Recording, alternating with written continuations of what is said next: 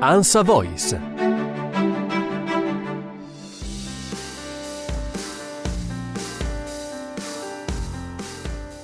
La pasta, il piatto simbolo dell'Italia a tavola caposaldo della cucina italiana, pilastro della dieta mediterranea, patrimonio culturale immateriale dell'umanità, celebrata con la giornata mondiale della pasta il 25 ottobre, la pasta è così irrinunciabile per noi italiani, ma anche nel resto del mondo, che quando per ragioni di salute o per intolleranza non possiamo mangiarla, cerchiamo varianti gluten free e plant based, purché possiamo ritrovare sul piatto un qualcosa a forma di spaghetti, rigatoni, penne.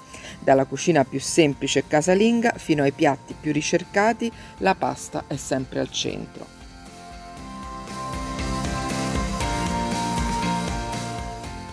Ne parliamo per l'appuntamento Anza Voice con la tendenza della settimana. Sono Alessandra Magliaro, curatrice del portale di Anza Lifestyle.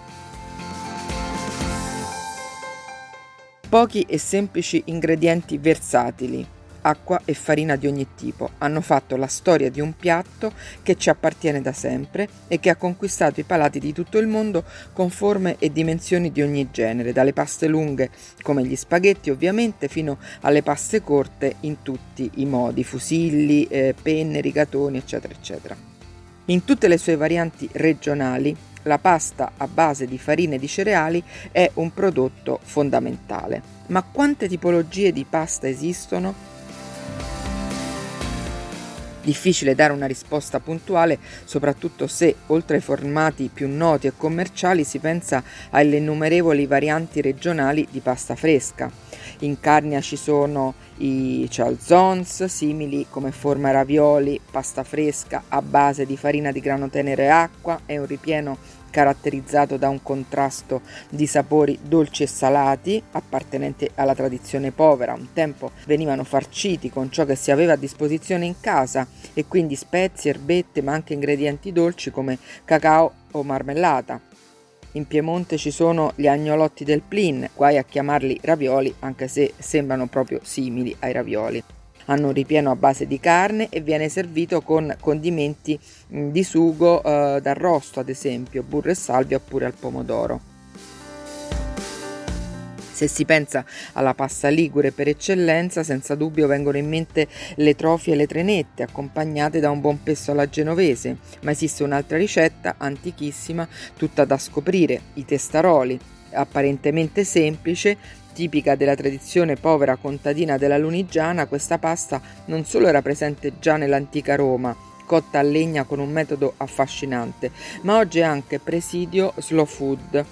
Il loro nome deriva dal testo, cioè una teglia che si usa sulla brace. Appoggiato su una griglia viene usato per cuocere a fuoco vivo un impasto liquido di farina, sale e acqua. Come per una crepe si aspetta che la pentola sia calda e si versa la pastella si lascia rapprendere leggermente e poi si fa cuocere con il coperchio. Alla fine questo disco ottenuto ha un aspetto leggermente spugnoso, viene lasciato asciugare e poi tagliato grossolanamente. La pasta lunga tipica del Veneto sono i bigoli.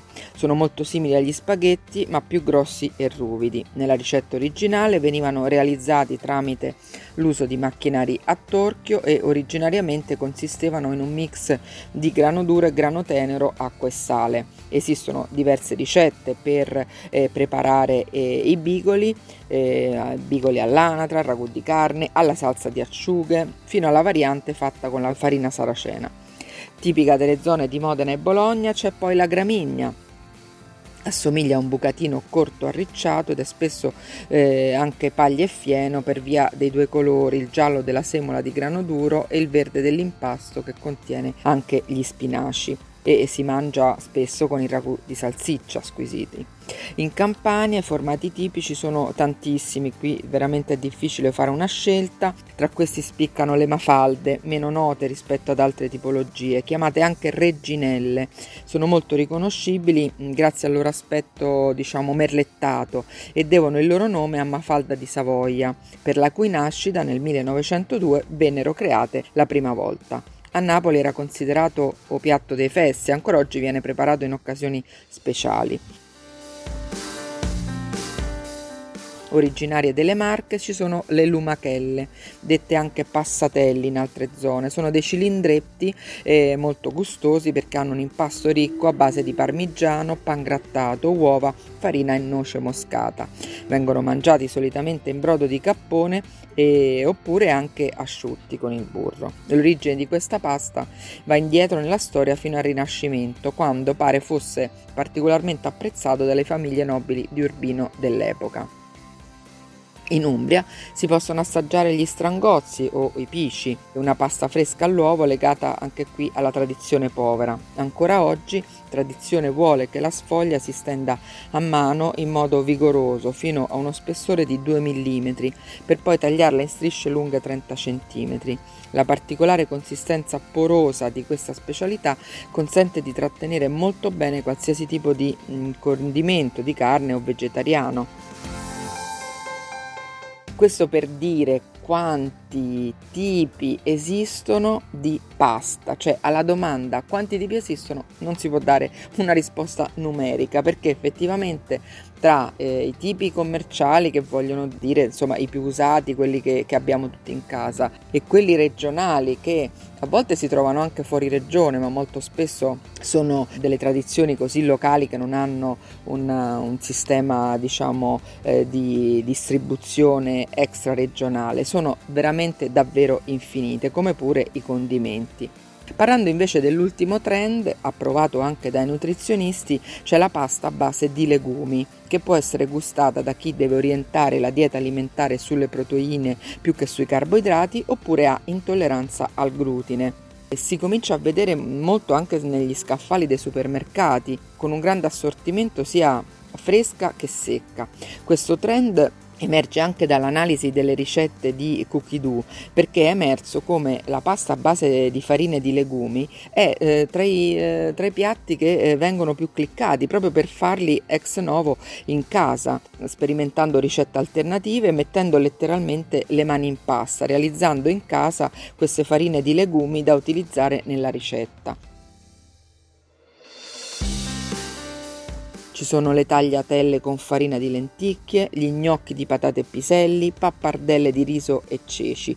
Tutti i legumi sono chiamati all'appello a seconda dei gusti e delle diverse esigenze alimentari e questo è un trend che è in grandissima crescita perché eh, ci dà, come dicevo all'inizio, l'idea di mangiare la pasta perché è del tutto simile esteticamente, però in realtà è un piatto proteico. Quindi perché la pasta di legumi eh, sta piacendo così tanto? È un'alternativa molto versatile al nostro classico della cucina italiana che eh, stiamo eh, appunto festeggiando con questo podcast. Inoltre la pasta di legumi eh, vanta una naturale fonte di proteine, fibre di origine vegetale che rappresentano la soluzione idea- ideale per le diete a basso apporto calorico, così eh, come per quelle a ridotto indice glicemico senza dimenticare i fitness lovers che spesso la introducono nella loro dieta per i valori nutrizionali eccezionali e può essere eh, un piatto molto amato e infatti lo è ed è uno dei motivi di questo, di questo boom